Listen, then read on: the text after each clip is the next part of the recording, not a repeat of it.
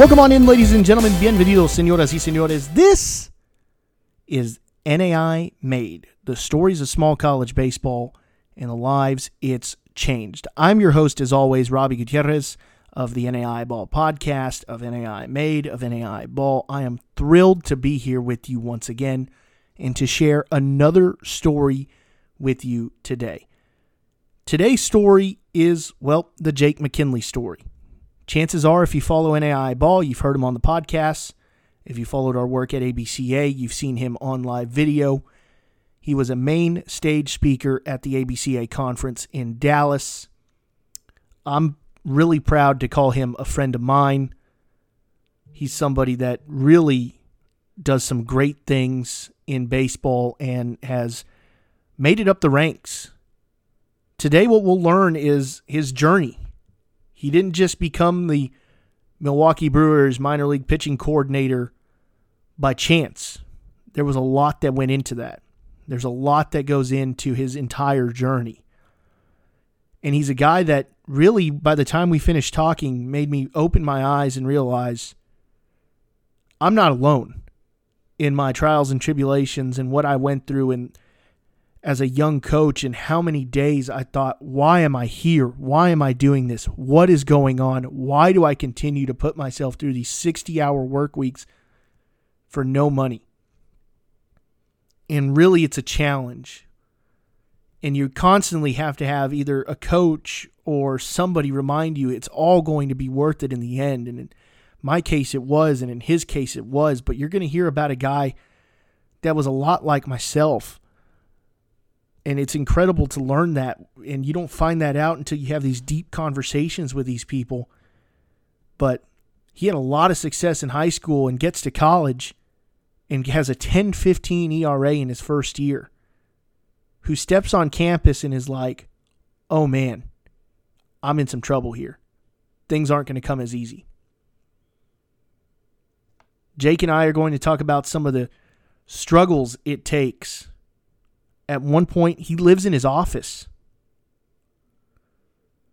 He moves from one side of the country to the other.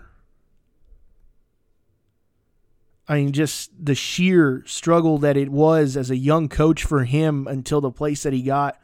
And the crazy thing is, is we all go through it. And a lot of times as a young coach, you're thinking, why? Because I've thought it myself. Why?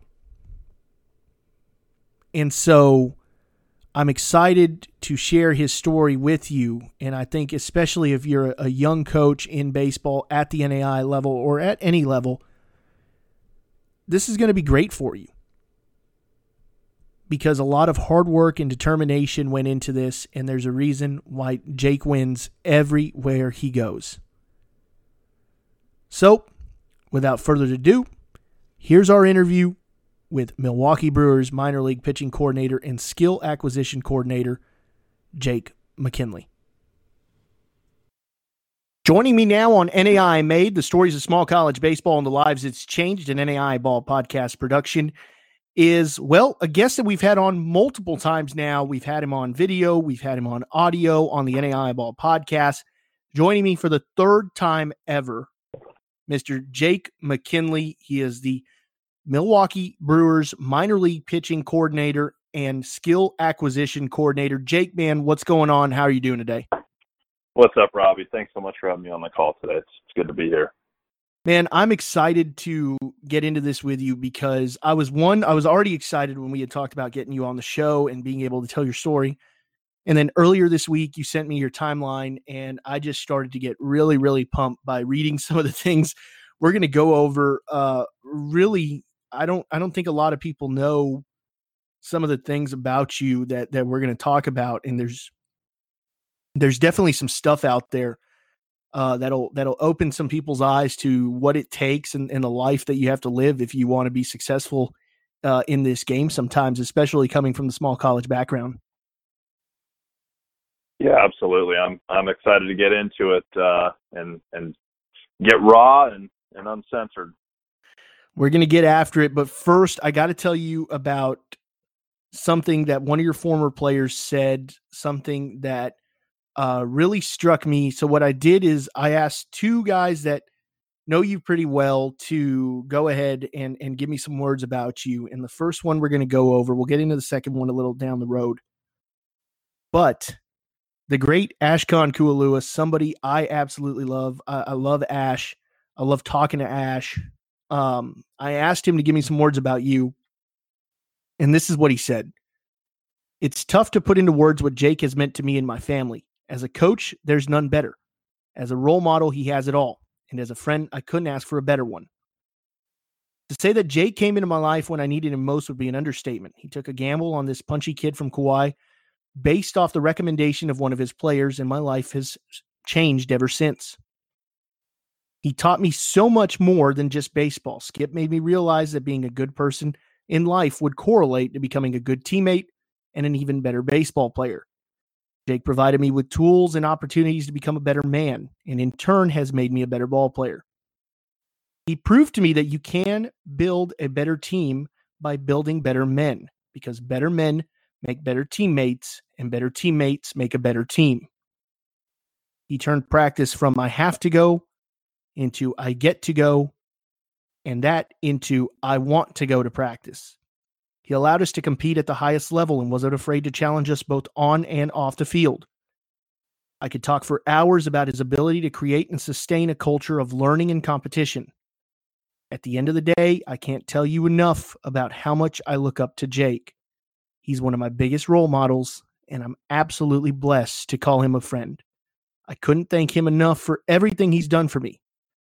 Tell Skip I said what's up if you get the chance. Mahalo always, Ashkan Kualua. What does that guy mean to you? He's somebody that I love to talk to. He's he's really an incredible dude.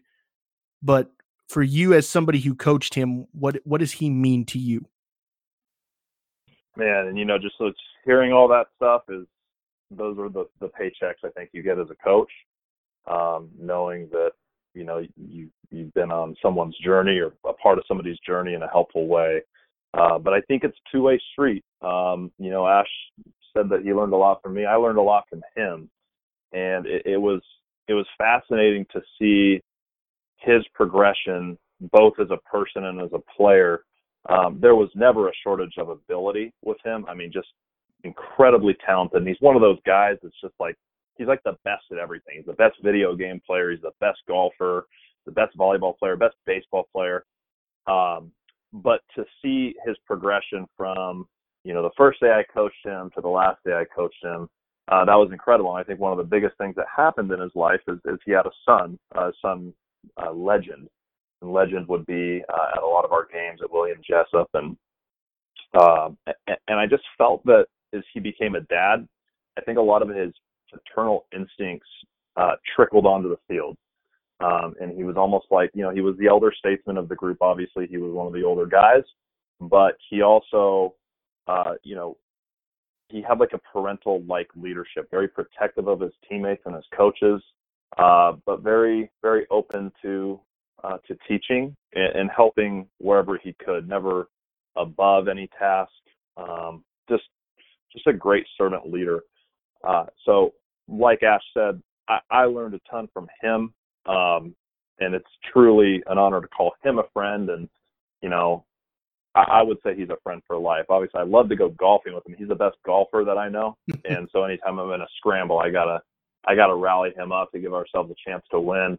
Um, but just just an incredible dude, and uh, he was so good about helping me and, and my coaching staff get connected with players in Hawaii too. I think our team at William Jessup, we we had like ten or eleven Hawaii boys, and, and Ash was a big part of that. So, um, you know, hearing those words is emotional, and uh, and he means just as much uh, to me as he stated in that in that piece of literature yeah, he's he's really an incredible guy, and and you know we said that at some point we're just going to get together and go sit down somewhere and and talk about baseball and all the stories we've had, and uh, you know it's it's really incredible because I realize that not everybody had the same coaching experience I did, not everybody had the same, you know, college experience that I did to the point to where they have that relationship with a coach that is fantastic and is not just a relationship it builds into a friendship after and and that's something i can say about both of my coaches in college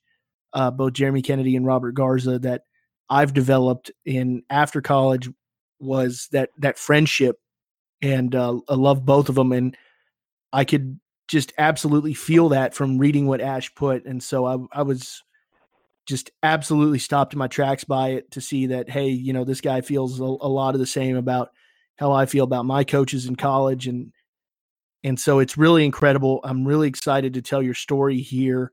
Um, you know, from high school to William Jessup to Menlo to, you know, everything, everything. That's the stuff that people don't know about, the stuff that people do know about. So let's let's get rolling with it here. So you graduate high school, two sport athlete at Union Mine High School. You're a football player and a baseball player, but you gravitate towards baseball because of your ability level. But here's the thing that jumped off the page to me you're the student body president. Tell me a little bit more about your high school experience. Yeah, I mean, high school was was just awesome. I think another thing that's kind of interesting about my high school experience is I, I had perfect attendance in high school too. I didn't miss a day. Um, I missed I missed a half of the day my sophomore year, so they missed the second half of the day to go to a funeral, and the school wouldn't honor that as perfect attendance, which that's still like a family crisis to this day.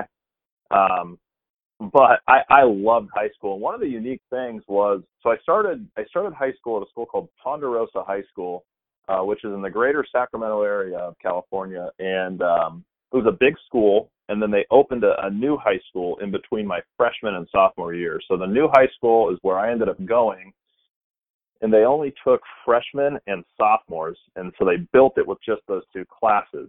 Um, so when I went to the new school, I was basically like you get that feeling like you're already a senior. You know, so I had almost like three senior years, if you will. There was no class above me, um, and I think that was unique because I got to experience pretty impactful leadership opportunities at a really young age. I, I started my my um, sophomore year when I was 14 years old.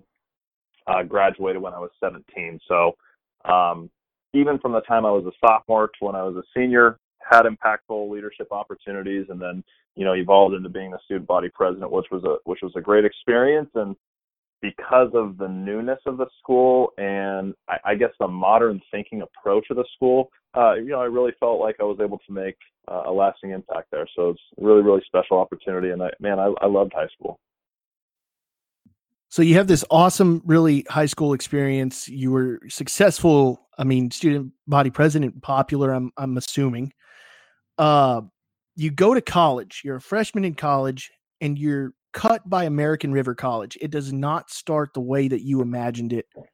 You go to NAIA Bethany University, which we have something in common there is is we don't have a university anymore that our, our piece of paper uh, degree no longer exists. yeah. But you have a really rough freshman year. You go one and seven with a 10 15 ERA and you're a two way player and you hit 206, that year just had to be absolutely taxing for you, both physically and mentally. Tell me more about it. Yeah, you're absolutely right. You know, and being from a smaller town, uh, I did have a good amount of success in high school. So as I entered junior college, I felt that I was going to be able to make an impact and play right away, transfer to a Division One school, play professionally. Uh, and, and within you know, a couple days of, of junior college practice, I, I was humbled pretty quickly because I was far from the best player on the field. Um, I want to say we had about a hundred hundred players try out uh, for the fall, and I did make the fall team. Uh, but about three to four days into the fall, just the physical conditioning was at, at a ridiculous rate, and we ran so much. Um, and our practices typically were five to six hours. Practice limitations were far different back then. Um, so it got to the point where I was not really enjoying baseball because I was I was going to the field every day and getting my butt kicked, um, both on the field and off the field. Um, I was I was commuting from home about 45 minutes, and we we had 6 a.m. wait, so you know being up at 4:30 in the morning, it just uh, it was becoming not very fun for me.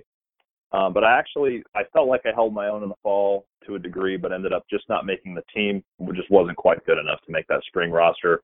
Um, so Bethany University, an NAIA school in the Santa Cruz area, had offered me a scholarship out of high school, and uh, so I, I circled back with them and ended up taking that offer. Went there, um, and just it just didn't get any better. Uh, like you said, I, I got my butt kicked on the mound. Like every time I pitched, um, it was just I would get blasted, and then you know from a hitting standpoint, just really had no chance.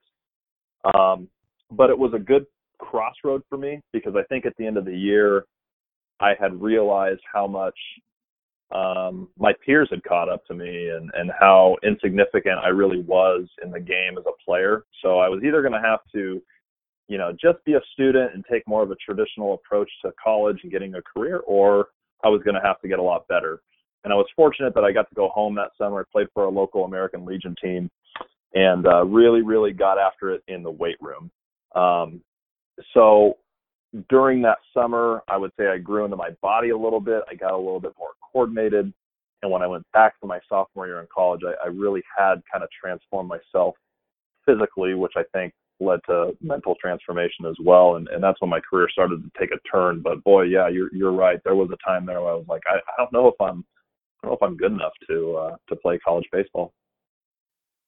Well, you know, you know, you go out in your sophomore year here. Cabrillo College, junior college is so you transfer second school or third school technically. Yep.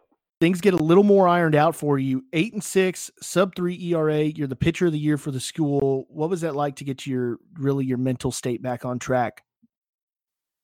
It was good, you know, and and they actually took the bat out of my hands there, which it was like insulting at the time, but I think it was good for me because I got to really focus on on one thing. But I'll tell you what, you know, we our pitching coach there, and, and unfortunately he's passed away since then, but a guy named Brian Sennett, um, he he had pitched. I want to say he pitched for Fresno State like back in the '50s, so he's an older guy and uh and he said something like really impactful to me that stuck.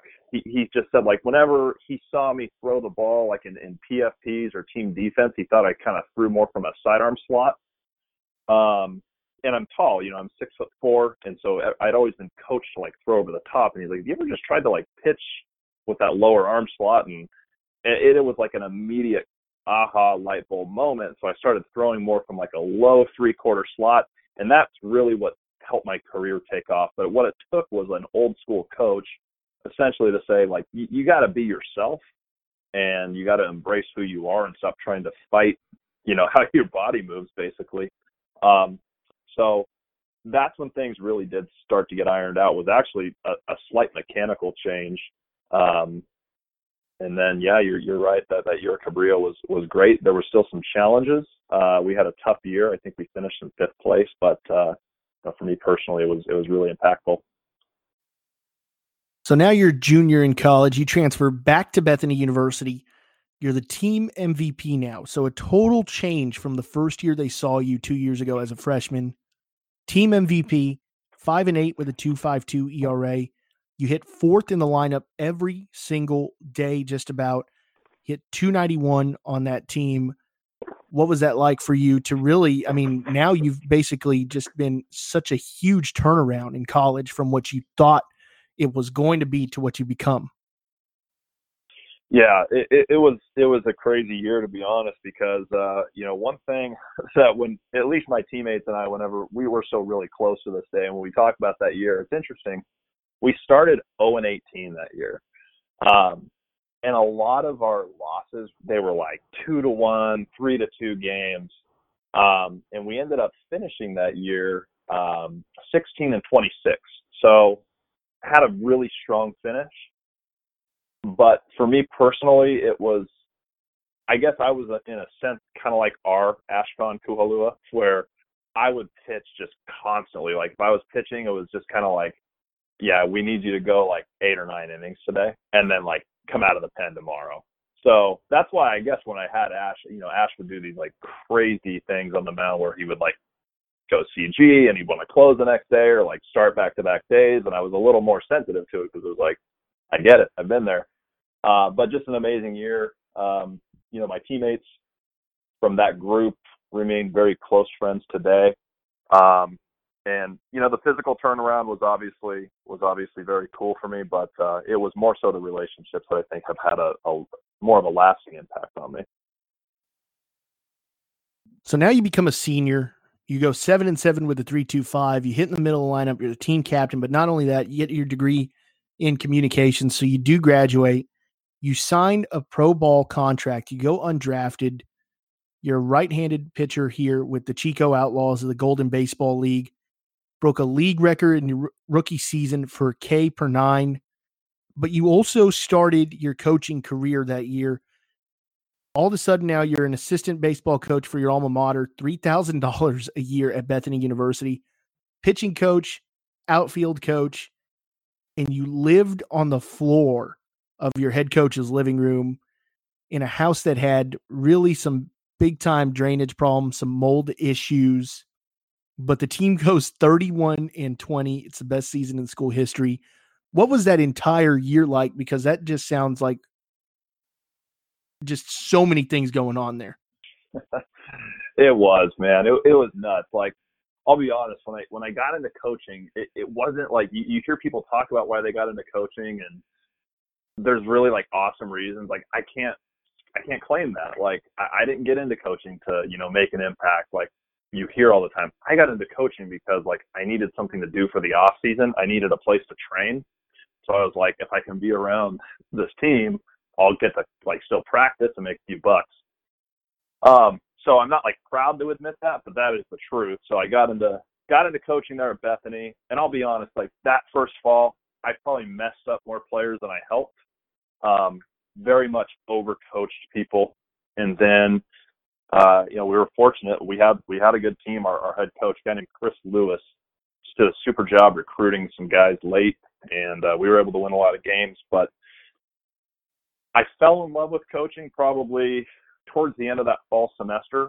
Um, a lot of hours in the office, and then yeah, you know, I I I had a I had a mattress. It was a twin mattress that I think we we hijacked from the dorms, um, and we just put it on his living room floor, and it was an on-campus house. I would guess maybe 300 square feet huge mold problems. And when I talk about drainage problems, I mean like legendary stuff. One time, for example, I was taking a shower and we had had spaghetti for dinner, and uh, the spaghetti noodles they started coming up through the drain while I was showering.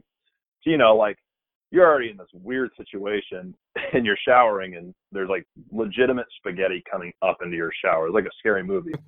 um, but I guess just like roughing it like that for that year uh, and connecting with the guys, just like a lot of long road trips in vans, practicing in a in a small gym because we didn't have a field. It, it was so impactful because a you're in this confined space where you develop good relationships with people, but b it was so good for me as a coach because we didn't have much, you know. So you had to get really creative with how you used your space and how you used your time. Um, and, and our head coach was he was man, he today he remains like probably my biggest mentor. But he was he was tough on me uh, in terms of challenging me to find ways to make it work. Like we could sit there and complain about not having a fielder where you could do something about it. Um, and, and I think that that just really really inspired me uh, moving forward as a coach. So that that first year at Bethany, it's crazy. I, I didn't get into it for the right reasons, but I think I had the right intentions by the end of the year. And I knew by the end of the year, like I was going to go back to play my second year with Chico, but I knew I was going to be a coach uh, by the end of that first year. So you do end up going back to play with Chico. You break into the starting rotation, three and three with a six five ERA. You retire at the end of the year and just decide, I want to be a coach. Was that kind of the decision that was made there? Yeah, yeah. They actually said they were willing to bring me back, um, but I think every every person in their life has to come to some point where you're like you're just being realistic with yourself. I was I was right-handed. Uh, I was a mid to upper 80s guy, like could touch 90, but I was an underwhelming right-handed pitcher playing independent ball, and I was 22 years old. So it was like you can you can continue to like try to live this dream out, or you can try to go get a career. And I think getting a career in in coaching is risky, um, and and I don't shy away from that statement for guys that are getting into it. And it's risky because you don't make any money. Like I didn't get a full time paycheck to be a coach until I was 29 years old. So I basically volunteered for eight years uh, before I started getting paid. Um, but I did feel like as a 22 year old with one year under my belt, I, I was at a little bit of a head start, had a little bit of an advantage. And I was like, if I go all in on this coaching thing, this is kind of the time of my life where I don't have to worry quite as much about like money or family. And I was single at the time. So I just kind of went for it, which ended up leading me to a job at Campbellsville. Yeah. So let's go into that job at Campbellsville. You basically move on a whim to Kentucky from California and all of a sudden you're in charge of recruiting pitchers, outfielders. Y'all finish 28 and 20. You qualify for an opening round tournament. Uh, the recruiting efforts really they they comprised of players from the West. You you recruited what you knew best. Yeah, yeah, and that that was it was a whim. Like I had never been further east than Utah when I took that job, and and I actually got the job in the middle of the year, so it was December head coach there, Beauford Sanders, who who's still there and is an absolute legend. Um, he he called me, and I and I didn't know how much I was in the mix, but he called me. Um, it was like December fifteenth, right around there, right before Christmas, and and I pulled over and I talked to him in the parking lot of the gas station, and he was just like, you know, do you want do you want the job? I said, yeah. I didn't have any other options at the time, and he said, okay, what's your shoe size? Um, so I told him my shoe size, and I was like, okay, if this dude's gonna buy me shoes, like I got I got to do it, I got to get out there. So yeah, man, it was like two weeks later, my dad and I packed my my Honda Accord to the brim and just drove to Kentucky. Um, and I'll tell you, my first year was challenging, man. Like I heard a lot about Southern hospitality, and I didn't feel it my first year just because uh, new guy from California, and I think people were like, thinking that I was like from the beach or I knew movie stars. Like, no, no, no, I'm from a small mountain town in California. But uh, uh, it was really cool though because Beauford, despite his expertise and despite how successful he had been, he just kind of gave me the keys to the car with recruiting, and uh, and was super hands off, which which influences me a lot. You know, as I became a head coach, like he was just like, brought you here for a reason. Go do your job. Um, and, and as you said, yeah, I knew the West Coast best. So that second year at Campbellsville, I want to say of our 24 playoff roster members, I want to say 17 or 18 were from Oregon, California, or Arizona. So amazing experience. That second year, I really did feel the Southern hospitality um, and felt like I was a part of something much bigger than myself. And and that continued to confirm my belief that you know I, I was going to be a coach for for a career. Right. So that that second year is where you really start to. It's basically your third season in coaching, but it's the second major year with success. Y'all go 39 and 12. You do have 18 of 24 players from the West Coast. NAIA World Series berth. You get your master's in social science, and you authored the first ever thesis in the program. What was that that whole year like? Because now you're several years out of college and and everything's just kind of been been crazy and uh, you've found a lot of success at Campbellsville. Yeah, so, I mean, much like the first year, just it, it was a whirlwind because I was also simultaneously doing my master's degree there. A lot of late nights, man. Um, I would go into the into the baseball office and I would work on the thesis, you know, into the wee hours of the night also was trying to secure a recruiting class for that year. But uh, you know, the one thing that gets overshadowed about that year uh, is how we qualified for the um, the NAIA World Series. It was the first year that the opening round existed, like that format that we have today.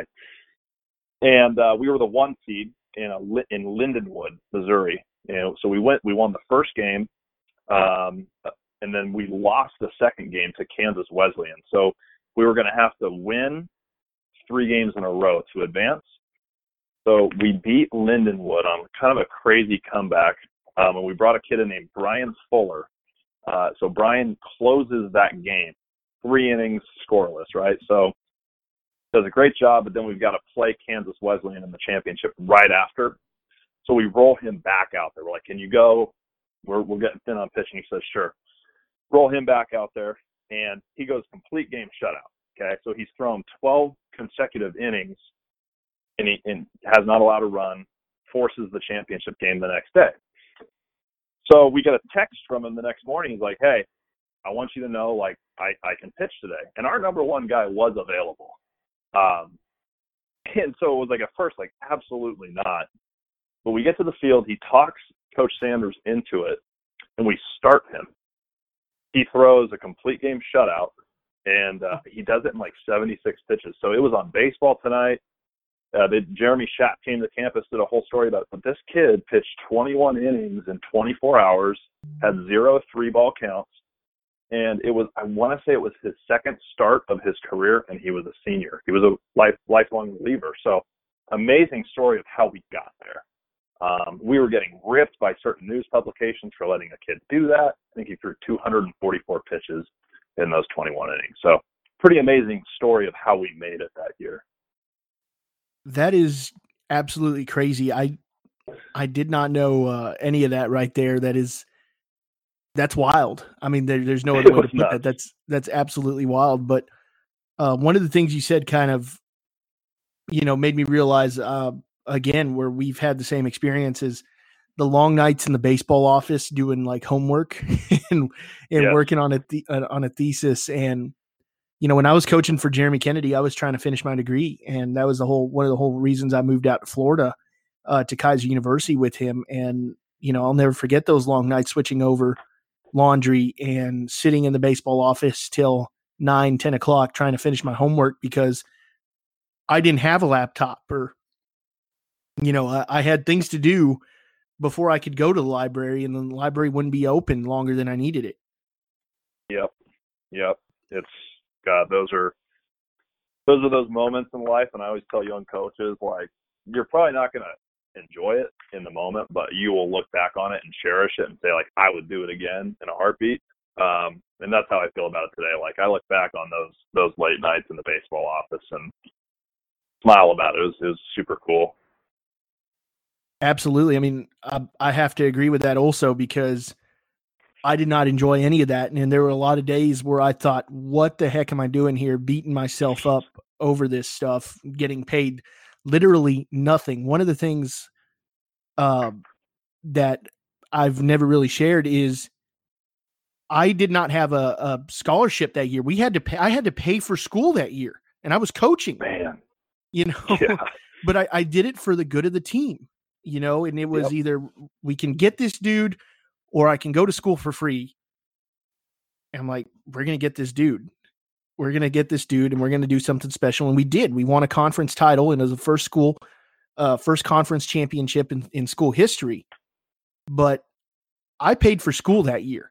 And I yeah. would, you know, there were so many days where I thought, I hate this, I hate this, I hate this. Why, why, why? And now I look back at it and I think, I'd do it all again. I wouldn't change a dang thing. Amen. Amen to that. So now 2009, 2010, you're the volunteer assistant coach, pitching coach at West Valley College. You lead California in shutouts. You go 24 and 14. So you're starting to find more success in college. That summer, though, you go all the way to Australia and you run the winter program for the for the Perth Heat in the Australian Baseball League. What was that like? Uh, Australia was was I would just describe it as interesting, man. Uh, it was it was cool. It was cool to like live in another country and experience another culture. Um, but I'm telling you, it was nuts. The first day I was there, I got a speeding ticket. Um, so like right out of the chute, like you're driving on the wrong side of the car, the wrong side of the road. You're already rattled, and then everything is in kilometers. And they're like, if you break the speed limit just by a tick, you're gonna get you're gonna get flagged. Where here, you use usually like a little bit of grace.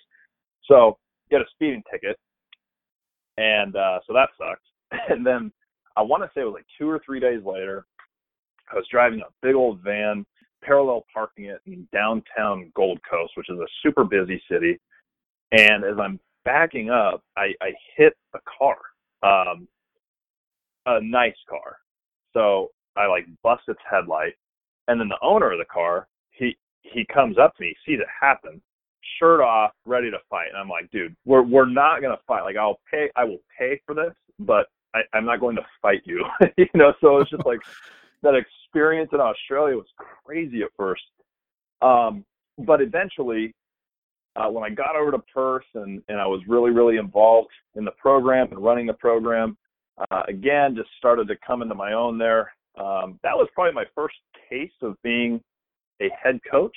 Um, I, I did coach in the Mink League between my first and second year at Campbellsville and co-manage the team, but like this was kind of my first experience of being like the guy in charge, writing practice plans, etc and doing so in a different culture where, where baseball is not the primary sport, uh, again, like it just challenged me to make sure that the practice environment was fun, um, but it was also conducive to players developing and getting better. So great experience. I think I was there for about four months. Um, there were times there because again, like not a lot of money. So there were times there where you you having those experiences like what the heck am I doing with my life? Um, but again, I, I would do it all over again. No questions asked. You come back from Perth in that season at West Valley, and now all of a sudden you move up to the Division One rank. Sacramento State University, you're the director of baseball operations in 2010, 2011, volunteer position, brand new coaching staff. Y'all basically inherited one of the worst teams in the country. You go 18 and 36, finish in last place, but in 2011, 2012, they give you a little promotion. You're now the volunteer assistant, more hands on with outfielders and pitchers, and you have a lot more success that season. What was that 2011 2012 season at Sacramento State like for you? It was awesome, man. It was awesome. Like that first year as the ops guy, uh, obviously we we just weren't very good. Um, there were some good pieces in place. We had some good young players, but we took our lumps. Um, and it was just kind of like routine on the weekends, just you just get your butt kicked. But the second year, yeah, like some of those freshmen became sophomores. Um, our head coach, guy named Reggie Christiansen, he's still there. He's uh, he's done a super job turning that program around. But you know, we brought in some freshmen. We played some freshmen every day. Rhys Hoskins, the Phillies' first baseman, being one of them. Uh, and as a freshman, Rhys hit uh, he had close to 400 with 10 home runs. Um, so we had some awesome pieces in place, and like we won that conference late. Uh, we were kind of a middle of the pack team all year. Like we'd go a game over 500 and then we'd drop a game below 500, but we went on a little run late. Ended up winning the conference the last weekend of the season, and you know, shoot, we were we were six outs away from winning the WAC championship. Um, just came up a little short there in the end, unfortunately, but amazing experience and much like the story of, of my whole career. Um, although we were D1, we we lacked resources. Uh, we weren't as equipped as some of our our, our peers like Fresno State or or Nevada or Hawaii. Um, so we just had to be really really creative with how we were recruiting, um, how we were using our time, how we were using our resources and space. Um, and, and fortunately, you know, we landed some good local talent, and uh, we just kind of committed to playing them when they were freshmen, and, and we reaped the benefits. So the next, very next season, 2012, you're the recruiting coordinator now. You go 34 and 25. You continue to work with the pitchers and the outfielders, but now you have your hands on in in recruiting and really. Did you find some success in that at at pretty much what has been the highest level you've recruited so far? Yeah, definitely. Um, I got a good taste of what the lifestyle was like too. Uh, you know, I would go in I would go to campus in the mornings. We would practice. We usually practice around one o'clock. Um, and then when we would finish, it was just kind of like, all right, where am I going? You know, like go to a high school game or I'd go to a junior college game or a junior college practice. But it was like every single day you're going somewhere. Um, so I think you you naturally evolve and and you look for ways to continue to grow. So it was a lot of like uh, books on tape in my car, um, and then you know, during all my trips and then when I would go watch players, just, you know, learning what what we wanted, like what kind of guys would fit our program, both from an education and uh, from a baseball standpoint. And uh, you know, once again, very very fortunate that we landed some incredibly talented players that year. You know, one in particular that we had worked hard on was a kid named Alex Palsha. He's in the Mets organization, but and he was a guy that was uh, he was throwing 97 miles an hour before he left Sac State, and um, he was a guy that I want to say was 88 to 90 when we recruited him. So also having that ability to like see a guy and then project where he's going to be down the road. That was a very valuable skill I think I learned uh, working at Sac State uh, with those recruiting opportunities, but also with some really good coaches alongside me. So 2013, it finally happens. You finally get that head coaching job you've been looking for. Menlo College, you're named the head coach on September 14th. You finish the year 29 and 28. You qualify for the opening round. You lose 13 of 14 early in the year. You make thirty thousand dollars in, and again, I feel this in one of the most affluent zip codes in the nation. But what really stands out to me there is you lived in your office. Yes. I did live in my office and and that's not metaphorically. Yes. No, I, I really did. I uh the office it was a square room and I had a sectional couch kind of shaped like an L and then there were a couple desks in there. So I would take the couch cushions off at night and I would lay them on the floor. So I'd sleep on the couch cushions on the floor. And the cleaning lady, she usually would come into the office at 6 a.m. So I'd have to like be up, but also working by then because like I didn't want to get caught because I found out pretty quick into this like it's a fire code violation. so uh, it's funny now, but at the time you're just like, oh shoot, like I don't have enough money to rent something here. Um, my salary's thirty grand, and it's in Atherton. So like the only way I could make it work, yeah, was to just like just sleep in the office and just kind of blend in um, there on campus. And everybody's like, God, Jake, Jake's here so early every day.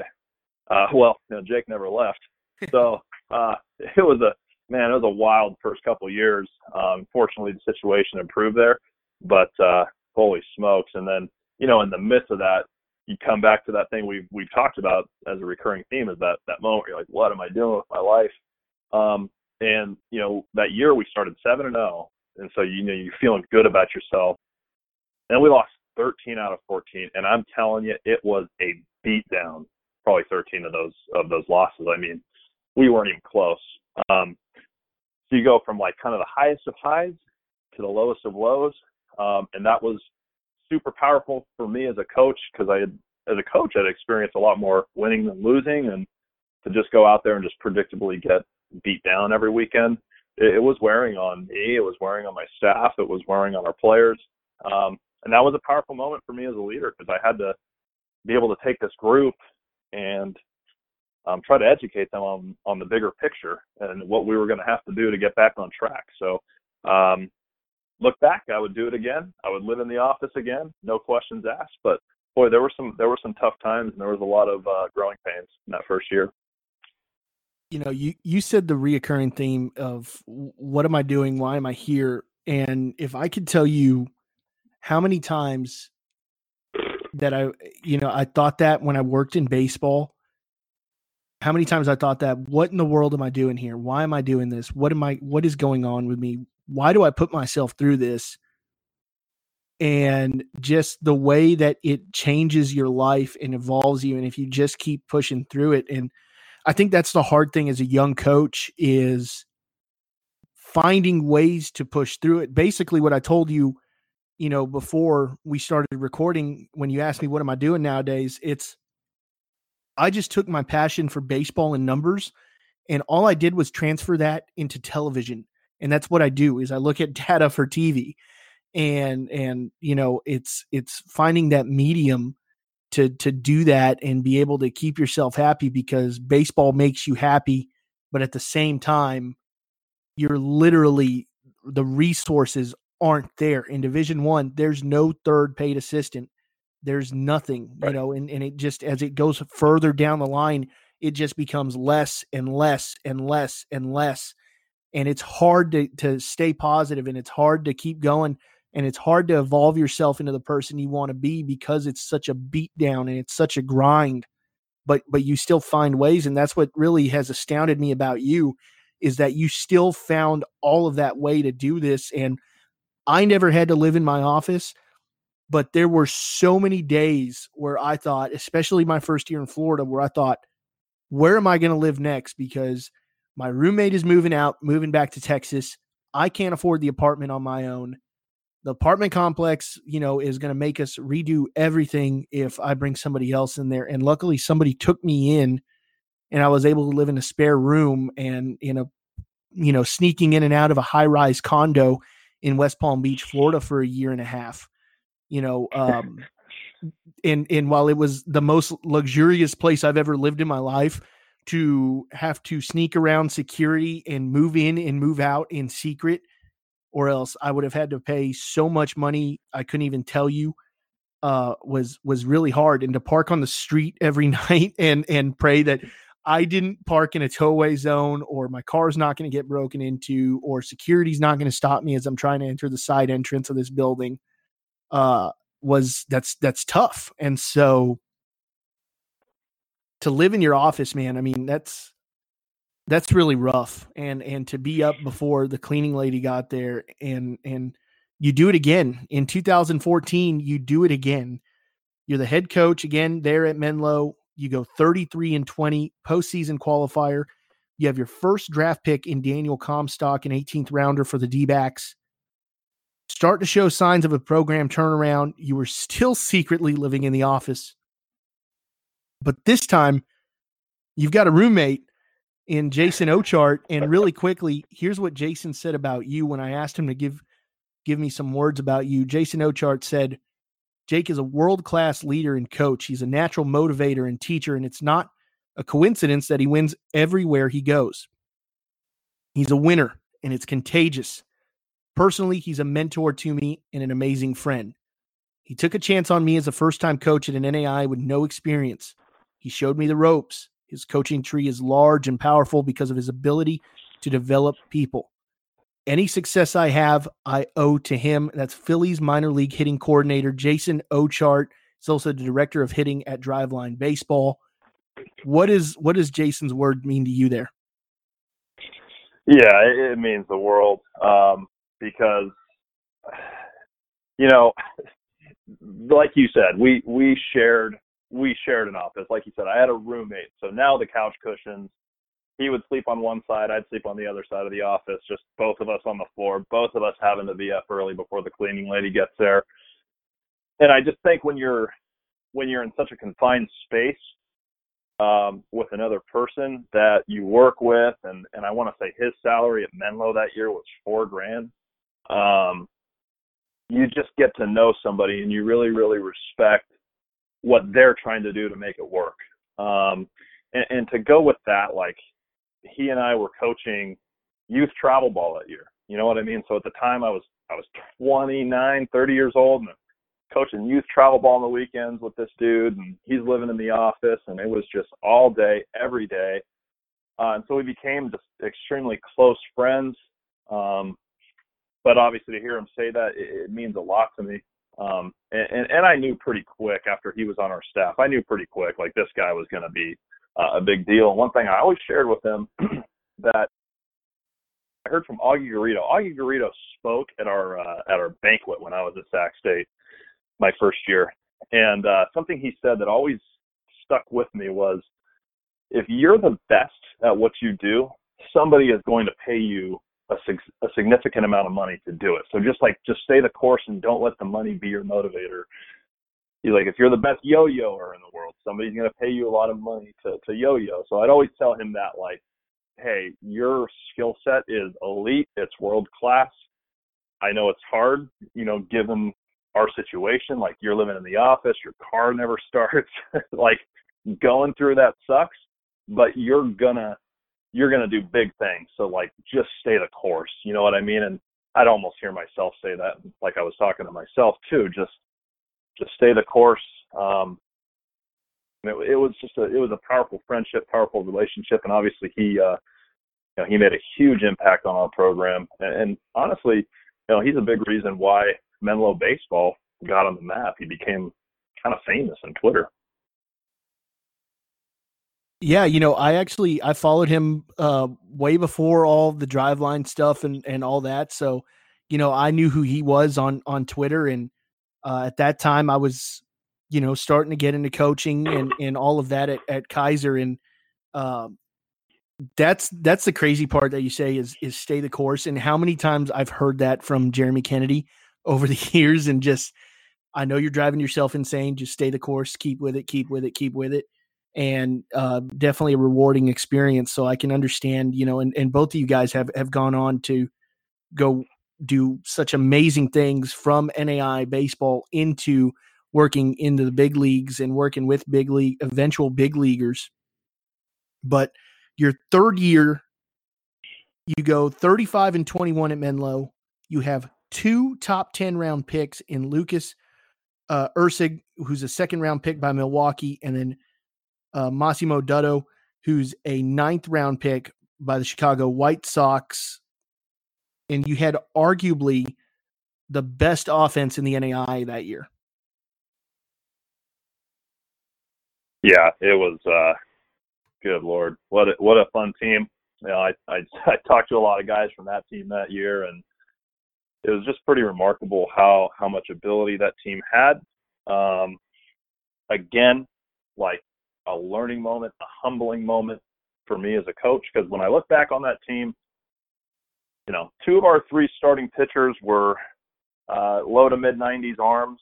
Um, our closer was Erceg, the second rounder, who you know flirted with 100 miles an hour out of the bullpen. We had two top 10 rounders on the infield. Um, we I think we led the country in offense. Like all these amazing things in place, and you hear the record like 35 and 21, kind of underwhelming. And here's the funny thing about that team: we played Westmont College the last game of the season, and we had to win that game to make the conference tournament. So for me as a coach, like that was really, really enlightening because it was like, what is actually wrong here? You know, because there's so many amazing things in place, and man, we we squeaked into the conference tournament. But to what Ash said earlier, that's when I really had to look myself in the mirror and say, like, what's the common denominator? You know, it's me. Um, I if there's any problems here, it starts with me as the head coach, as the leader, um, and that's when I really started to make a lot more investment into people, uh, into into team culture, um, and not worry so much about the results. I, I I guess I gravitated more towards if, if you have the right pieces in place, if you have the right coaches on your staff, if you have uh, people that are kind of all pulling in the same direction, you're pretty limitless. But I was limiting our team that year because I was putting a lot of pressure on them to win, um, and honestly putting a lot of pressure on our staff with things, quite honestly, that just weren't in our control. So on paper, I think that team gets glorified a lot. But what a lot of people don't realize is I mean, we were literally one loss away from not even competing in the conference tournament with two top 10 rounders. And I think we had four or five guys that were low to mid 90s on our staff. It was honestly, uh, it was an underachievement given the talent level, which was my fault. Well, the next season you come out, you have a little bit more success. You go 34 and 20. You're ranked as high as number six in the nation, despite the recruiting challenges of 60K per year, very little scholarship money most expensive place to live in the USA. I mean, and that's kind of the story a lot of schools, but they don't have that place of come and live in one of the most affluent communities in the country. And so you just keep building on recruiting challenges there. And all of a sudden you put you're able to put together this incredible team. You have the nation's leader in home runs in Jordan Getzelman who has 26, and then three NAIA All Americans in uh, Gerard, Alexander, and Getzelman. What was that season like for you? Because, I mean, there's so many problems there recruiting wise, whether it be cost of school, the fact that you have almost no scholarship money. And then on top of that, is you're living in a place that's on the other side of the bay that's just absolutely incredibly expensive. You know what? That team right there, uh, was a turning point for me as a coach. And, and one thing that I, I failed to mention earlier is we didn't have a field that year at Menlo. Uh, our field was under construction, so we played every game at uh, or on the road, every single game on the road. Uh, so 54 road games, um, and we seldom had a place to practice. So we had to kind of like at Bethany, we would get these like we practiced on our tennis courts, we practiced on our turf soccer field, uh, but it was a very confined space. I had a brand new coaching staff that year because Ochart went to Driveline. Our other assistant from the year before, David Tufo, had gone to Portland. Um, the University of Portland, James Threw had gone to Concordia University. So I had a brand new coaching staff. And the talent that we had on that team was far less than the than the prior year that I had just described. So here's what I learned though is when you spend that much time on a bus with with the same group of guys, um, like I'm talking, we would go to San Diego from Menlo, which is about a nine-hour drive to play home games. Um, hmm. like we'd go play a, a, a team down there. Like San, we went to San Diego Christian, for example. We drove down to San Diego Christian. We were the home team on the scoreboard. It was technically our home game, but we're 10 hours from home. When you spend that much time on the bus with a group of people, they're just there's a closeness that gets created that I, I just I can't put into words. Um, and then there's a lot of shared adversity. That team that year, like it was probably the sickest team I'd ever had. Like it was just constant. Like the whole team was was would be sick. Um, and we just we weren't that good, but we had some pieces in place that could help us win games. But like a lot of the heroes of that team were the ones that you know, aren't glorified like the Getzelmans, the Gerards, the Alexanders, and those guys were amazing.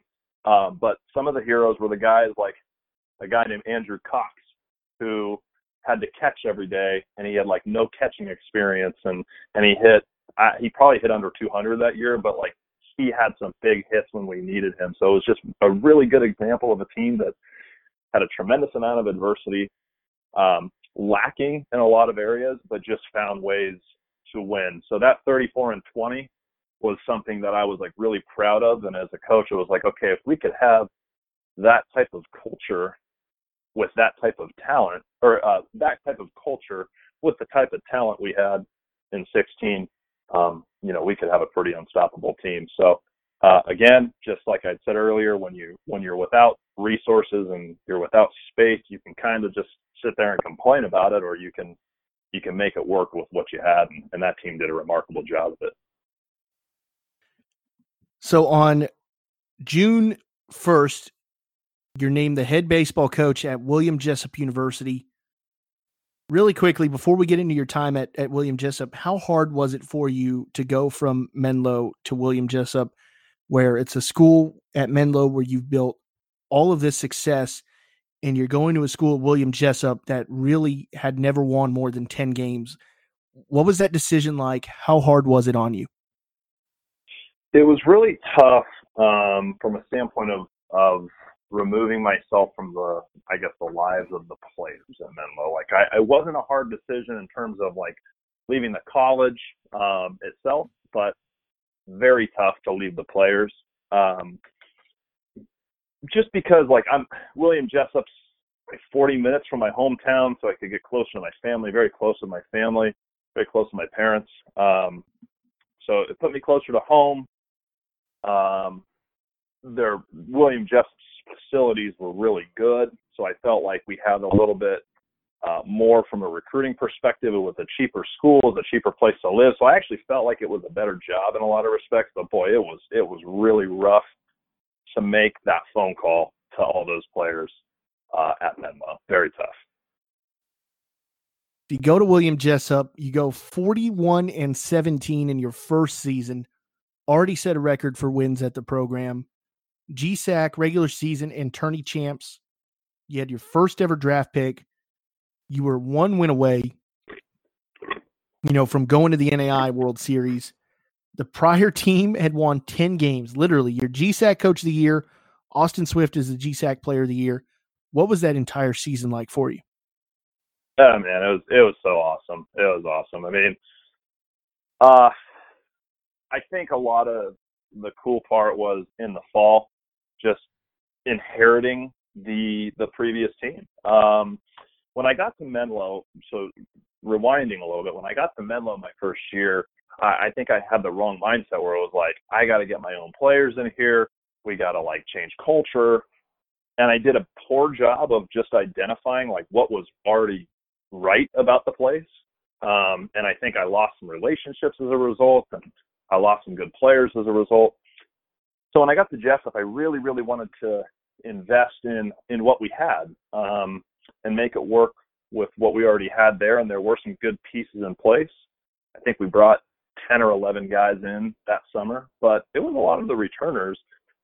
Um, so that was cool. Like it was cool to take, you know, some new guys, blend them with some returning guys, bring them all together and say like, you know, we have a common goal here.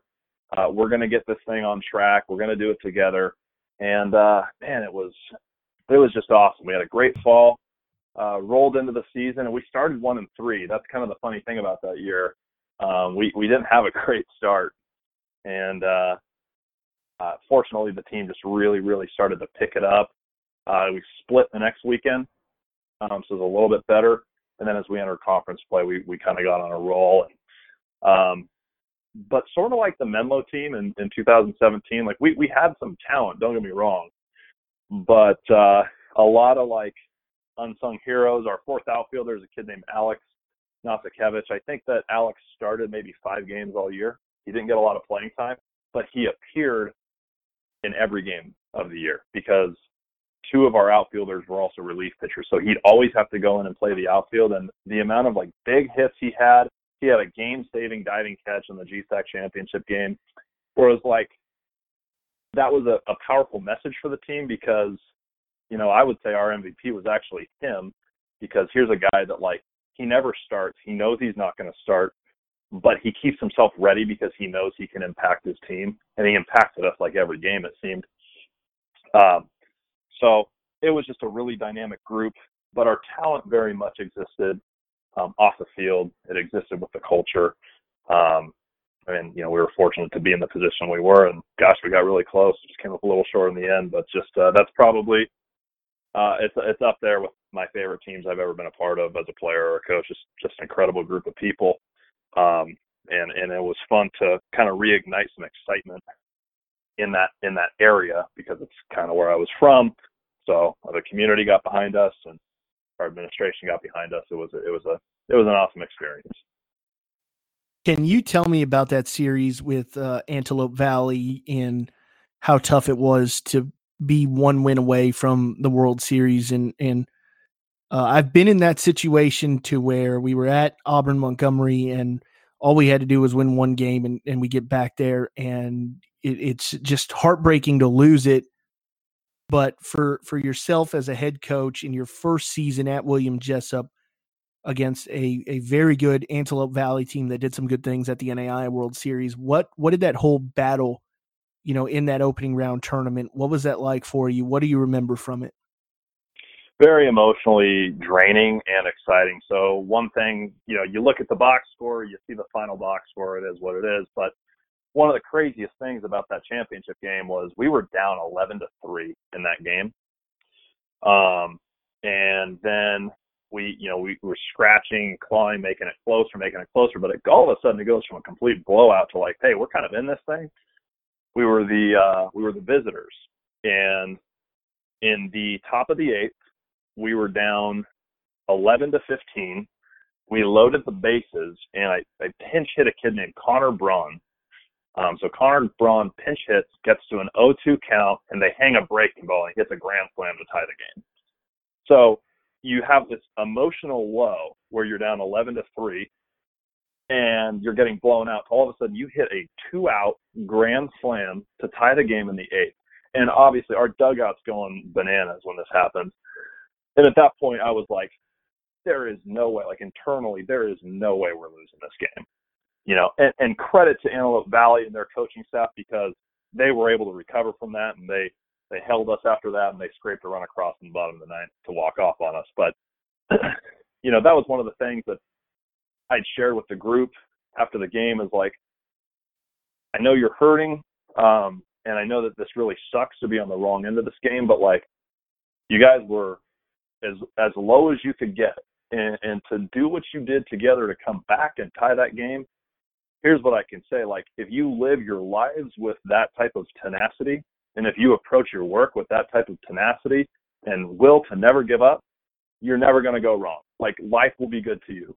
So it hurts, but man, I, I was just so proud of our group for not giving up because I think when you're down 11 to 3 in that environment on your home field in front of your home fans like boy what a time to cash it in. And they didn't. Um, and there was like a very common belief on the team that we were going to come back. And I, man I think it was like the sixth or the seventh thing when we were, when we were down by that much. So um I don't know. I mean after the game I was emotional. A lot of people were in tears just because they, they loved each other and the season was over.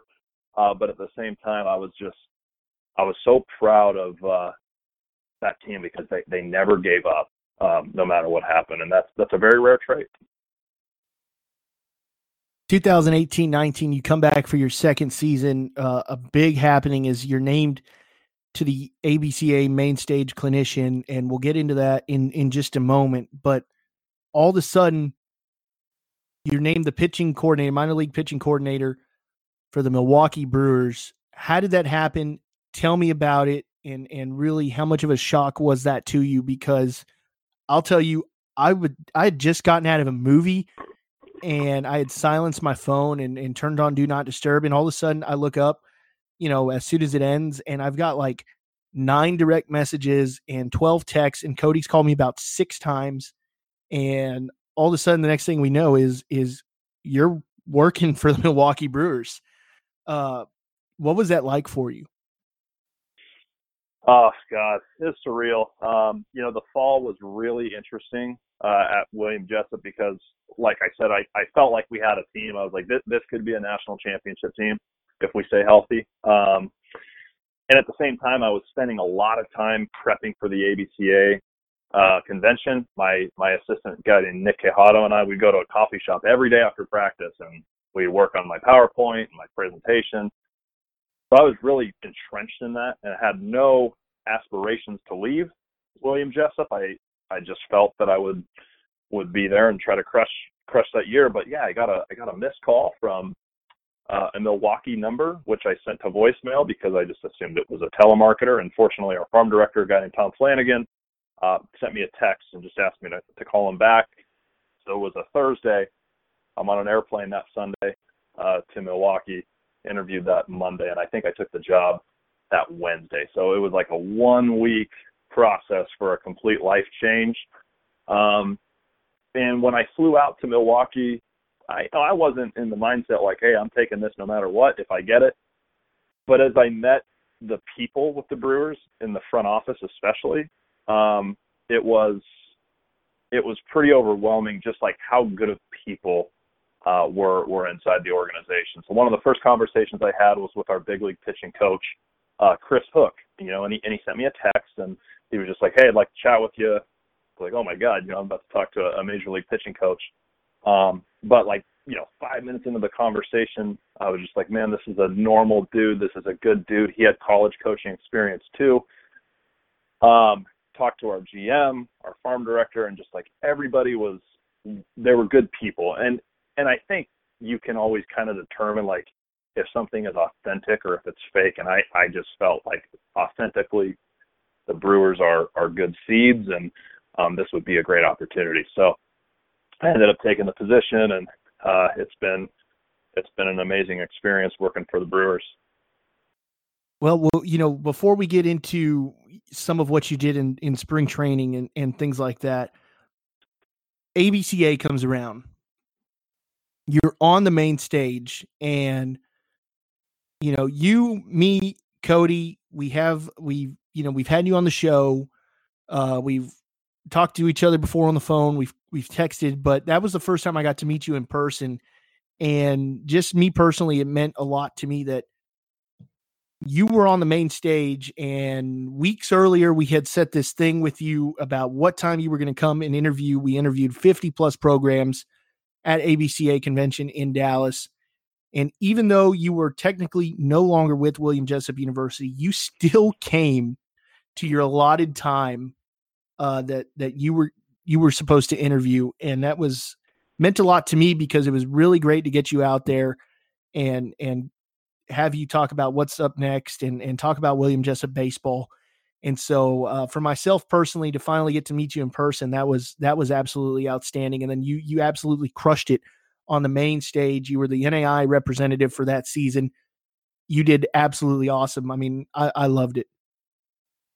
Yeah, thanks, man. And and and I think that's just to what your point is. Like, it, it, it's why it's an honor to be on this call. Like, you should never ever forget your roots. You know, I am an NAIA guy through and through. I played NAIA baseball the vast majority of my coaching career uh, was in the NAIA, so I owe the NAIA a great deal of gratitude. And so uh, it was, despite being uh, an employee of the Milwaukee Brewers at that time, it was an honor uh, myself just to meet you and, and and come on the on the live feed at that time. So, uh, but man, you know, same time, just a huge honor to be on the main stage at the convention. Um, I've I've been going to the convention for a number of years, and I'd always wondered what that might be like. And I'll, I'll tell you a funny story.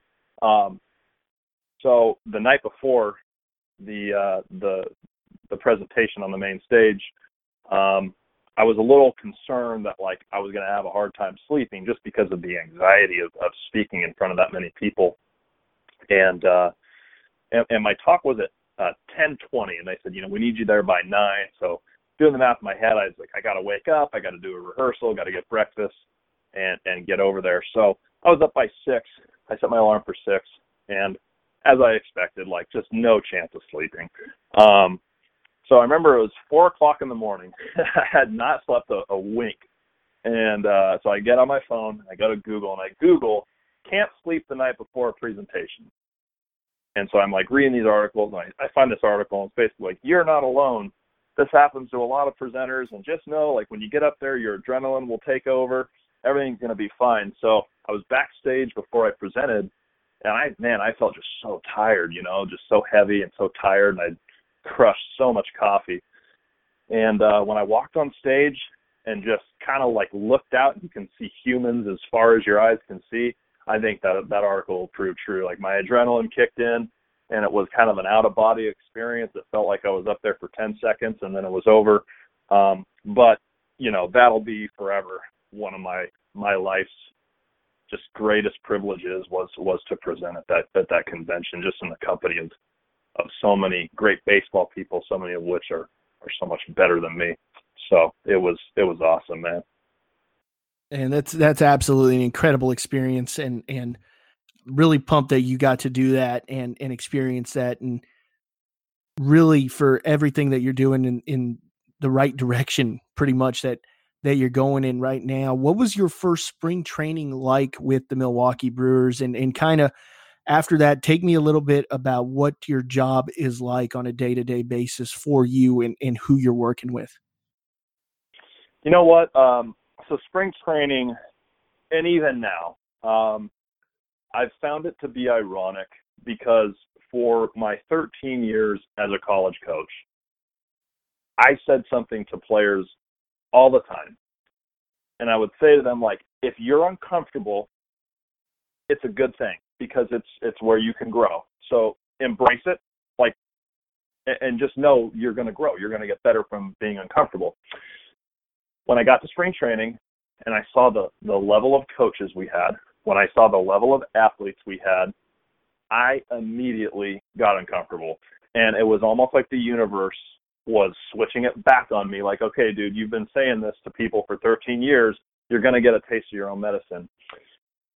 And when you're around such like elite performers and elite coaches and elite front office people every day, there there's some un- uncomfortable moments there.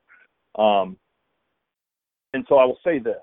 I, I think what I've always said is true. Like you grow a ton when you're uncomfortable. But one thing I don't think I ever shed enough light on is that when you're uncomfortable, like man, it sucks. It sucks. Um, it, it's hard to to be in that constant state of like wondering, like, am I good enough? Um, is is this going to work? Is this going to be respected? Um, but as you kind of like just power through those emotions and and those times, and then you know some months go by and you look back and you're like, holy smokes, I've come a long way. That's what it's all about. So I'm so grateful to the Brewers, um, our players, our coaches, our staff members, because I've progressed as a person and as a coach so much in my time with this organization. And through the through the ups and the downs, the one thing that I, I think always stayed the same was what I touched on earlier, is just the quality of human beings we have uh, in this organization. Um, because one thing I've learned is baseball is baseball, coaching is coaching. Whether you're at the highest level or the lowest level, players always want coaches that care about them as human beings, um, and coaches want to work alongside good people. Um, so, coaching pitchers, setting up um, schedules with pitching coaches, working alongside of our other pitching coordinator, Mark Dewey. It's just been uh, it's been a really really cool experience, and I've grown a ton. And and even you know on the tough days, I look back at them now, and I'm like, yeah, I would do it all over again. I think that's for me is is the biggest thing that's kind of opened my eyes in in this conversation we've had is there's so many things that I, I thought where I'm alone on it, and I thought I'm the only one going through this, or I'm the only one having a hard time not making any money.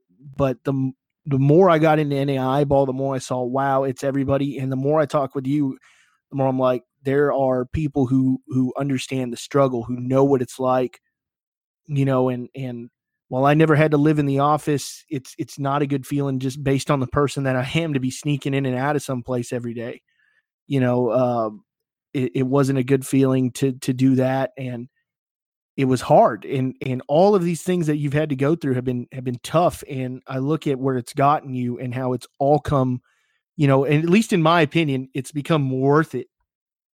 You know, for you now with a big league organization and getting to coach in professional baseball. I mean, it's just absolutely outstanding and really not bad for a guy who was a, a student body class president and, and had a 10 ERA his freshman year of college. yeah, for sure. And, and you know what? Like when I was a young coach, you know, those first few years, I, I'd go to the ABCA convention and I would solicit the advice of veteran coaches. And the theme was always like the same, like you're in the glory days, man. Like you got to really, really love it. And if I have one regret or like one thing I would share with young coaches in the NAIA especially is like don't forget to appreciate where you're at. You know, like because I would, I would go back to Campbellsville and work those late nights in the office all over again, and I would live on that floor of that moldy house all over again. Um, sometimes like you just don't realize you're in the glory days until you're out of them, right?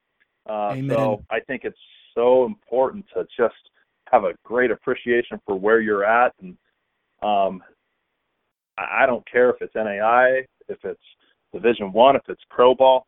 Uh, you know, just the opportunity to to be in baseball uh, is so cool, and that's something that the NAIA you know provided for me. Um, and like I said earlier, like I'm eternally uh, indebted to to the NAIA. Well, Jake, man, I wanted to thank you for taking some time out of your day and and sharing your story with us and really opening my eyes to to a deeper look of of he, who you are. And I think a lot of people who know who you are but don't know you personally are, are going to have a better understanding of that and really see that it doesn't matter where you come from you can reach that that pro ball look. And I'm 100% with you is is as much as I uh, complained and all that in in my first couple of years working in baseball i'd do it all over again without even thinking about it. If i could if i could go back i would.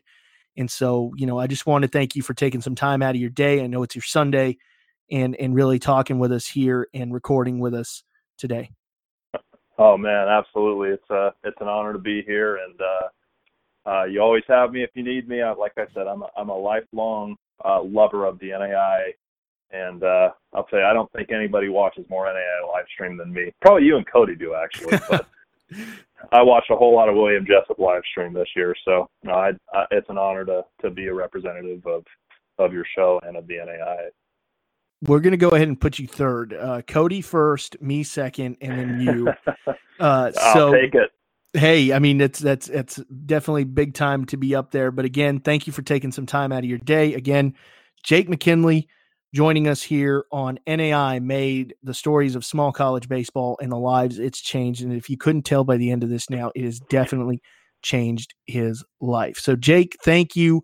And for those of you interested in episode three, we will have Seattle Mariners beat writer for the Seattle Times, Ryan Divish, who will talk to us about the reemergence of his baseball program at Dickinson State and what the NAIA meant to him. Until next time, this has been another broadcast presentation of NAIA Made, the stories of small college baseball and the lives it's changed in NAIA ball broadcast production. We hope you have a great day and an even better